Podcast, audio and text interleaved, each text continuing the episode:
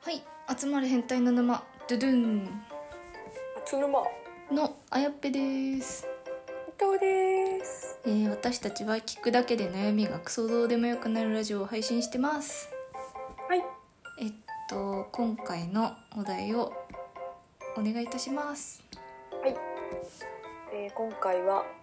ヨッシーを動物に例える場合の正解9パターンについてでいきたいと思いますイエえーとでは一つ目まず猫みたいな仕草が可愛いーイおーはまあこれは普通だねで二つ目が寂しがり屋なところが本当にウサギだねまあこれもまあいいか急にどうしたって感じになりますよねなんかちょっと恥ずかしいよねそうですねで3つ目が小鳥みたいに綺麗な声してるねえー、ちょっと怪しくなってきましたね声を小鳥に例えるあたりなんか不思議な人ですうんなんか若干キモさがありますねはいで4つ目が、えー小さな口で一生懸命食べてる姿がリスみたいうんということですがあでもリリスは褒め言葉ですねリスは猫とリスはまだいいよねいいと思いますで5つ目がセクシーなところが目標って感じだね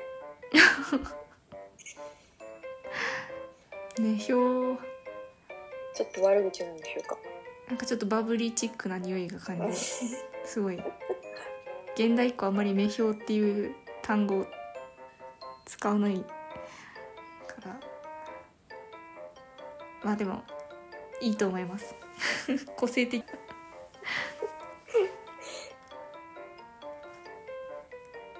で、えー、と6つ目が垂れ目なところがパンダっぽいああそれは褒めてない褒めてないよね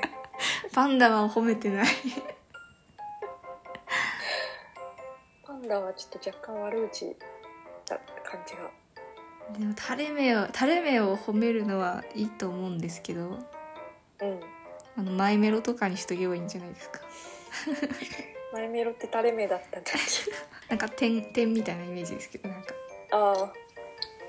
垂れ目ため垂れ目褒めるのは難しいですねうんちょっと一歩間違えるとコンプレックスなんでそうですね触れない方がいいかもしれないですねあの目大きいぐらいでとどめといた方がいいかもしれないですそねうですねえー、7つ目が手足がすごく華奢でバンビみたいだよアウトバンビ鹿これはちょっとアウトですね。鹿っいやなんかてババンンビビって。いやでもなんかすごい近いというか鹿馬系に似てるって言われてもあんまりいい気がしないですよねまあまあ悪口だよね。キリンとか気をつけてください。はいこれはこちらは。アウトですねはい。えー、でや八つ目が人懐っこくて犬みたいな目をしているね。うん目をしているちょっと余計だね。そうですね私も思いましたあの犬までで 一言多くなっちゃうも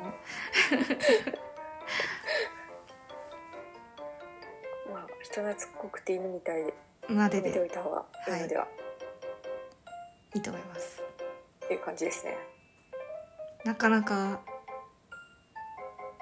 やっぱ動物に例えない方がいいかもしれないうん なんか猫好きとか犬好きっていうその好きな動物がいるんだったらあえて言ってもいいかもしれないですけどうん。あのサバサバしてる女子とかにそんなん急に言ったら「は」って言われて終わっちゃうと思うんで多分殺されてますね一回その人の中でなんでまあ無難にやっぱり無難な猫か犬かリス ぐらいでまあウサギもいいかもねウサギ可愛い動物をどんどん例えていただければとそうですね思います一応あともう一個に水鳥水鳥水鳥、みたいにスラッとしてるねっていう謎の鳥の足とか一緒にしないでほしいですよねもう鳥の足はちょっと悪口ですねなんか脂肪なくてガリガリみたいな感じの気にする人は気にしますから気にするよねうん鳥類ってみたいな人間だしっていうちょっともうちょっとあの芸能人とかに例えてあげた方が あそうですね七尾さんに似てるとかだったらもうそうですねそうですねということでしたがはいあの上い手かがにでしょ褒めていただければと思いますあのう、まう間違えると悪口になっちゃうんでんまあ、対女の子に限らず動物に例える時はちょっと注意した方がいいかもしれないですねそうですね一回考えてから喋った方がいいかもしれないですねあのお母ちゃんとかで練習しとくといいかもしれないです お母ちゃんお母とかで確かにお母ちゃんをとりあえず褒めて何言ってんだって言われない言葉を実践で使うようにお母ちゃんだったら本音で返してくれると思うんでそうですねまずはお母ちゃんにあの手足がすごく華奢でバンビみたいだねって とりあえず試しに行ってみてくださいはいそうですね、解決方法がはい見つかりましたはいということで今回ははいえっと女子を動物に例えて褒めるえっとパタ場合ーの正正解9パターン、まあ、正解じゃないのいっぱいありましたけどン、うん、6割不正解だったんでぜひ気をつけていただければと思いますはいえっとこれからもどんどん配信していきますのでフォローや質問お待ちしておりますお待ちしてますそれではまた明日また明日